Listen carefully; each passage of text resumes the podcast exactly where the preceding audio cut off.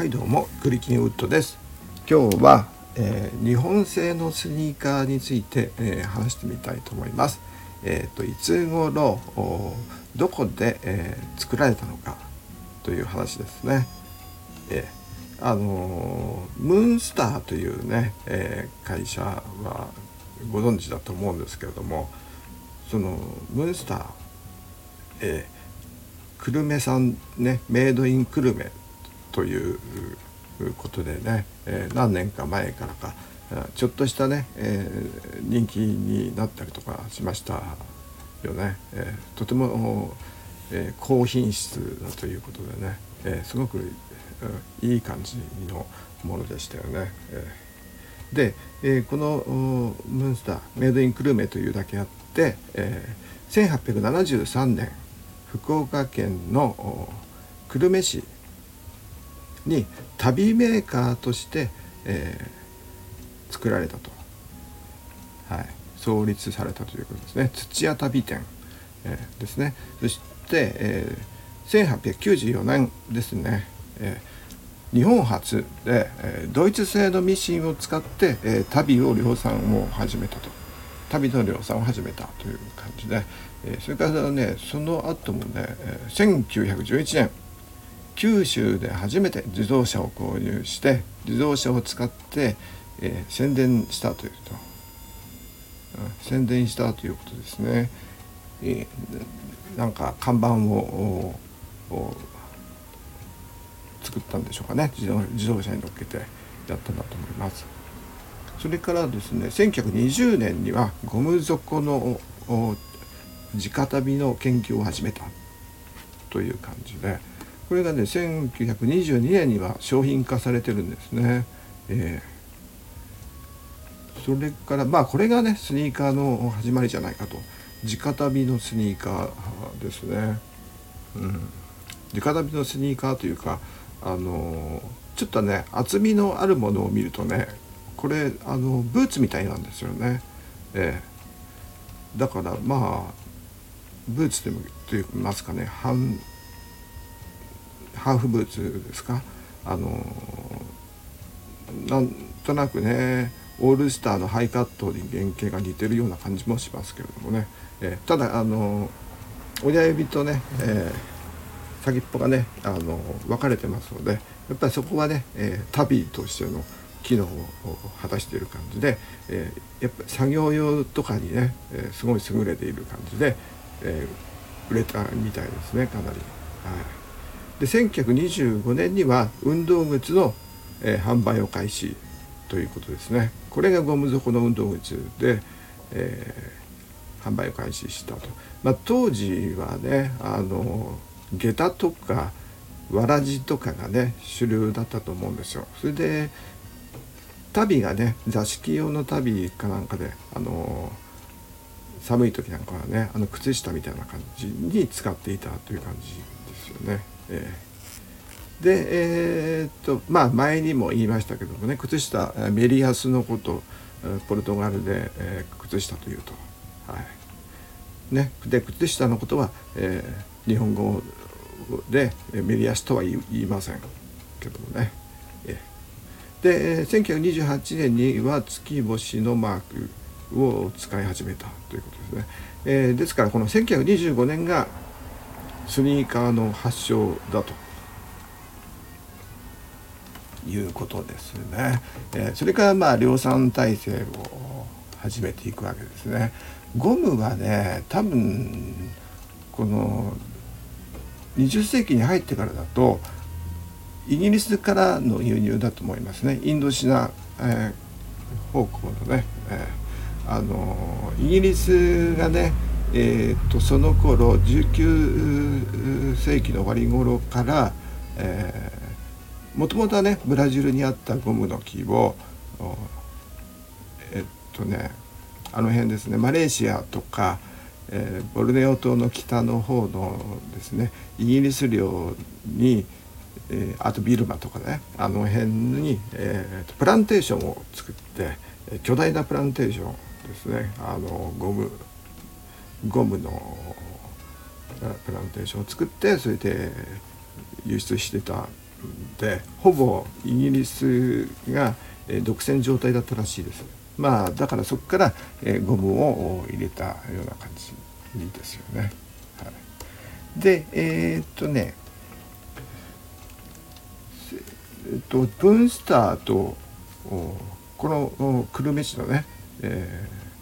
土屋土屋旅店と同じく久留米市で、えー、創業したのが島屋というね、えー、ところなんですけれどもこれね島屋さんは石橋徳次郎さんですか、えー、が、えー、始めたんですけれどももともとは織物の仕立て屋みたいな感じですね、えー、同じ久留米なんですよね。でね割とえー、っと近いんですよね。あのムーンスターと。これがあのこの島屋がねまあ今ある朝日シ朝日シューズなんですけれどもすごく近いんでひょっとして仲間かなと思ったんですけどもねなんか近いけどもライバルみたいな感じなんでしょうかね。あの同じようにうんとえー、っとねそう仕立て屋からね旅旅屋にね、えー、変わるんですね。はい、これがねえー、っと1892年ああ島屋か1907年ですね20世紀になってからですかね、えー、旅屋にあってもいきなりねミシンを使ったり裁断機を使ってもう機械化を始めるんですね。えー、ですですからね多分ね産業スパイかなんかいたのかもしれないですよね。えー、あるいはあの月星から、えー、ムーンスター側からね誰か技術者をね引き抜いたとかね、えー、したんじゃないかなとかって、えー、勘ぐっちゃいますけどね、えー、産業スパイがいたなんかドローンとか上げてあの動画撮っちゃったりしてね。あの秘密を盗んで、えー、技術を、えー、盗んだみたいな。まあねその頃ドローンはなかったんですけどね、えー、で1911年に、えー、電動化したと。電動機を使った。それから宣伝に自動車を使った、えー、初めて九州にでは初めてだっていうことですね。宣伝に自動車を使った。でここであれって思わないですか？さっきねムーンスターがね同じ年ですよね、えー、1911年に、えー、九州で初めて自動車を使って宣伝した後で同じ年なんですよね朝日シューズの、えー、歴史ですねこっちは朝日シューズのいう歴史では、えー、九州における、えー、初めて、え、自動車を、えー、使って、えー、宣伝したらしいです。はい、で1914年に朝日マーク波に朝日マークらしいですね。で、えー、使ったと。それからですね、えー、それから大きくなりましてね。やっぱりすごく需要がねあの増えたんだと思いますね、えー、旅のね。えー、で、えー、同じくですねこれもねなぜか同じ年なんですよね。1922年に、えー、ゴム底の旅のり付け式のゴム底の旅を発明した。というのが、えー、朝日シューズの歴史なんですがムーンスターの歴史も1922年でしたよね。えーえー、ゴム底の旅を商品化と言ってましたからね、えライバルなんでしょうね。どっちがどっちに何か情報を 売ったとかね、えー、裏で何かつながりがあったとか社員のがね退職してあっち行ったとかね、えー、ななんでしょうね。忍者かなんかをね、えー、派遣して、えー、やったんですかね。そういう情報合戦がね、えーちらほら見られますけども。それとも、えーと、ひょっとしたらね久留米のためにということで、えー、久留米の労働者を増やすとか産業をえー、なんですか盛り上げるために、ええー、協力して、えー、発明したのかもしれないですけどもそういうことはね、えー、一切、えー、出てこないので、えーえー、どうなんでしょうね、えー、本当のところは分かんないですけども。で、えー、23年1923年翌年に運動靴の製造販売開始ということなんですよ。だこれはねムーンスターよりね、えー、2年早いんでこっちが先ですかね。え、朝日シューズが、え、スニーカーは先ということですね。これ朝日シューズの歴史ではそういうふうになりますね。でもね28年には福岡工場を新設して、えー、ゴム靴を輸出するんですよね。えー、すごいですね。29年あ28年に工場新設でもう次の年にはアメリカとヨーロッパアフリカに靴を輸出輸出を開始したといきなり大きくなるんですよねで。早いですねゴム底の旅、えー、を作って1年後にスニーカーを作って運動靴を作ってそれからもう5年後6年後にはアメリカヨーロッパアフリカに靴輸出してるんですからね。すごいです。でしかもですね アサヒシューズ。1931年にはタイヤ部門というのができるんですよ。ここがねなんか不思議な感じであのー、ねあの今までっていうか前々回くらいかな。タイヤからあのスニーカーができたっていう話したじゃないですか。はい、人が、えー、っとの乗り物ですね。乗り物に履かせるのがタイヤっていう感じで、えー、なんでそう考えるとねこうなんでしょう。こっちは靴からスニーカーからタイヤができたっていう感じなので、えー、逆パターンみたいな感じ、えー、なんですけどもね、まあ、まあどっちもねスニーカー運動靴も靴も乗り物だって思えばね人と地面の間にあるものだって考えるとタイヤも人と地面の間にあるものだっていう感じでね、え、まあ共通といえば共通共通項目なんでしょうかね。えでタイヤ部門が31年にできましたがこのね朝日シューズの、えーと、創業者が石橋徳次郎さんでしょ？それでその息子さんが、2人いましてね。で重太郎さんと翔次郎さんですが重太郎さんは、えー、まあ名前変えて徳次郎さんになるのかな？2代目の。うんで、えー、朝日シューズを靴屋さんをそのままいるんですがこのタイヤ部門を立ち上げた、えー、翔士郎さんがなんか一人だけね、あの、ワンマンな感じでタイヤは絶対入るんだっていう感じで、えー、起業したっていうかなんか進めていったらしいんですね。いろんな研究を重ねていって。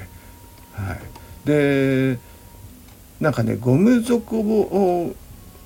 考えたのも翔士郎さんだというのが朝日シューズ側の何でしょうか歴史でね、えー、私、えー、翔士郎さん弟さんの方は結構すごいですよね、あの将来を見抜く力というかね、あのゴム底のね、えー、旅はねあの東京の三越に行った時にたまたま展示してあったテニスシューズアメリカ製のテニスシューズを持ち帰ったらしいんですよね。それであのゴム底をそれをそれを見てねそれを持ち帰ったものから研究して、えー、なんかあ違ったお兄さんの方ですねお兄さんの方がえー、テニス靴をね、え持ってきたんですね。はい、で、えー、ゴムの重要性をヒントに得たと。だアメリカ製のテニスシューズっていうのはもう1922年にあの日本にには来てたんですね。えー、三越ですからきっとあの日本の貴族の方もねテニスを楽しんでらっしゃったんだとは思いますけども。で、えー、この石橋正次郎さんの方ですね、えー、弟さんの方が1931年のタイヤ部門になるんですが、えー、すごく、えー、研究に研究を重ねてですね、えついにね、え日本製のタイヤを作りましてしかもそれが、え世界に認められるような大きなタイヤメーカーになるんです。それが、えー、石橋さんが作ったということで、えー、会社名が、えー、今は世界四大タイヤメーカーの一つですか、はいえー、石橋ですから、えー、ストーンブリッジですよね。はい、これもすごいですよね。あのー、久留米のね、えー、小さな、えー、仕立て屋さんがた旅屋になってそれからあの旅屋から、えー、2つに分かれて、えー、スニえー、靴屋とタイヤ屋になると。でそのタイヤ屋がもう世界の名だたる大会社になるストーンブリッジを逆さにした、ブリッジストーンですね。もう今すっごい大きい会社ですよね。で戦後まあ自転車もね作り始めるわけですから、またここでね戻ったなあっていうななんていうかス,、えー、スニーカーとタイヤと自転車の関係がねこう出てきてまたこれがね面白い感じだなあと思いました。はい、で、えー、2つの会社ね、えー、久留米で、えー、すぐご近所の会社なんですけどねなんで久留米から生まれたのってね、えー、思うと思うんですけども、まあ、旅屋はね日本各地にね旅を作っている会社は、えー、各地にあったと思うんですけれどもなぜ久留米から、えー、出たのか。ね、えー、というのはおそらく土地柄なのか、えー、ねえー、まあ久留米といえばね、えー、松田聖子と、ええー、チェッカーズですよね。えー、あとは、えー、久留米がすりですよね、えー、有名です、えー、江戸時代の中期か後期くらいからですかね。久留米がすりはね、えー、なので、えー、染め物や、えー、織物ですね。綿の織物とかね。で、えー、栄えていたもともと栄えていたと。でね、えー、ちょっと久留米市のね歴史をちゃらっとね、えー、調べてみたらねなんかね古代から弥生時代もっと前、えー、なんか職人さんがね集まってたらしいんです。えそういう職人ですね生地職人といいますか織物職人といいますかね、えー、てだから手先の器用な人がね、あのー、集まってきてでそこで、あの、師匠と弟子みたいな感じの関係になってってねで工業が発達していったんでしょうね。福岡が近いっていうのもあると思うんですけどもねあの歴史上重要な 場所ですからね。うん、で、えー、まあそういうわけで、えー、久留米の2つのスニーカーメーカーね、えー、今も やってますしブリヂストンの何ですか美術館とかあるのかな博物館とか、はい、朝日シューズのかの工場とブリヂストンのなんか本社本社じゃないな。なんかあります。美術館かなんか。はい。なので、えー、久留米市は私も行ってみたいです。で両方ね、えー、見学したいですね、えまあ両方っていうのはね、えー、松田聖子とチェッカーズの行った学校とかね。でえー、っと1900もう一個ね会社1906年に、えー、水野というね、えー、有名なあ会社が、えー、できるんですね。この何で有名なのかというと野球で有名なんですよね。野球のおおなんですか、えー、うん、道具全ての道具ですよねそこから始まりまして、えー、まず、えー、運動用のウェアの製造を始め作り始めたのがねその1907年の創業時ですけども、えー、もう1910年には野球用のシューズを発売したと。ね早いですよね結構。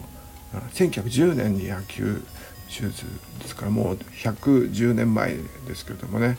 これね見た感じが本当、うん、ブーツという感じのやつでこれあの、うん、サムネに載っけようかな、うん、これをそのままね。でね、えー、その後ね野球のグラブとか、えー、あとゴルフクラブとかね。えー、っとアパレルではセーターとかですかね、えー、上着とかなんかそういうのをね作ってたらしいんですけどもスキー板とかあと水野の陸上用品というのが陸上用スパイクですか。ここからですかね。スニーカーに近くなるのはね、えだからスポーツ用品から入っていったわけですけども1928年にこの陸上スパイクを生産開始したということですね。それでですね、えー、1936年のオリンピックにも結構ね、えー、使ってたらしいですけどもね。えー、で1940年に、えー、東京オリンピックが、えー、予定されていたんですけれども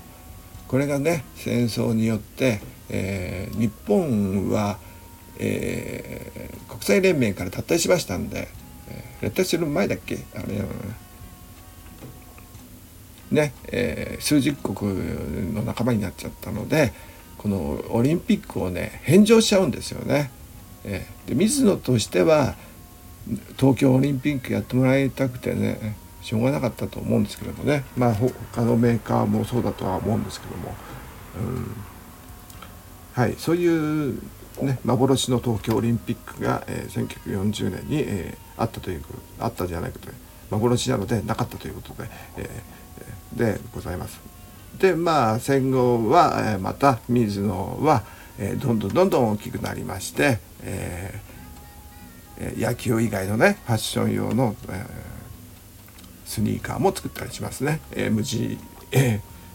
えー、MG のやつですよね、えー、水野の M ということで、はい、これで、えー、今3つですか？あとですねアキレスというね、えー、スニーカー会社があ靴会社がね、えー、ありますけれどもアキレスはねうんと戦後ですかね、えー、戦後ゴム製品から入った感じですかね。えー、でまあもともとはえっ、ー、とね織物のか会社でねそれは1907年って書いてありますから、えー、その頃だったと思うんですけどもそれからえっ、と戦時体制のためにゴム製品扱ってから、えー、それで、えー、戦後になってから、えー、ゴム関係の会社を始めて、えー、靴は、えー、その後からですかね。でどちらかというとアキレスは 何ですか上履きとかそういうのですかね、えー、あと医療用のシューズとかね。そういう感じなんですけれども、えー、えー、まあそんな感じでまあ子供向けのやつとかですかね、えー、あとは、えー、外国のブランドのね、えー、ですか、えー、ライセンスもの。ライセンス製造とかですかね。スポルディングとかね、えー、そういうのを始めるんですね。割と早めに始めたのかな。で、えー、独自ブランドもね、えー、結構出してますね。レーサーシリーズ、えー、とかね、えまあそれはもう結構後になってからですかね。からセ海町というまた別の会社がありましてこれはね、えー、1919年にやっぱりね旅の会社なんですね。えー、でもういきなり大阪ゴム底旅を作ったというふうに言って言ってますけれどもね、えー、これがうんね1919年に作ったっていうのは、えー、どうなのかはよくわかんないですけども、うん、他のね、えー、久留米の2つの会社がね22年って言ってますからね、えー、わかんないですけども。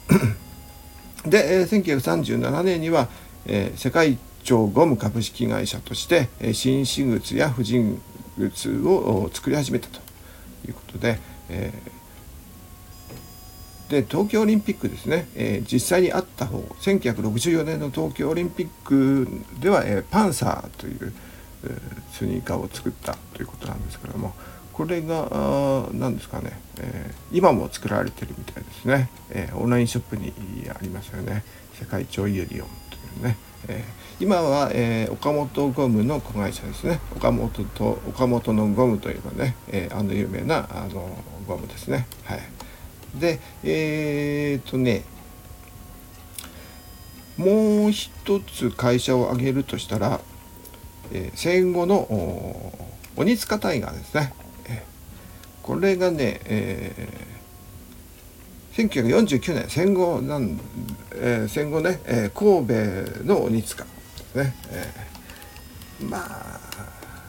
鬼塚タイガーに関してはね結構情報が多いので皆さんご存知だとは思いますけども、えー、ねえー、元陸軍将校の鬼塚国喜八郎さんですね。鬼塚喜八郎さんが、えー作ったわけですね。で1950年にはもうバッシュを作ってると、うん、まあほとんどね、えー、オールスターみたいな感じですかね、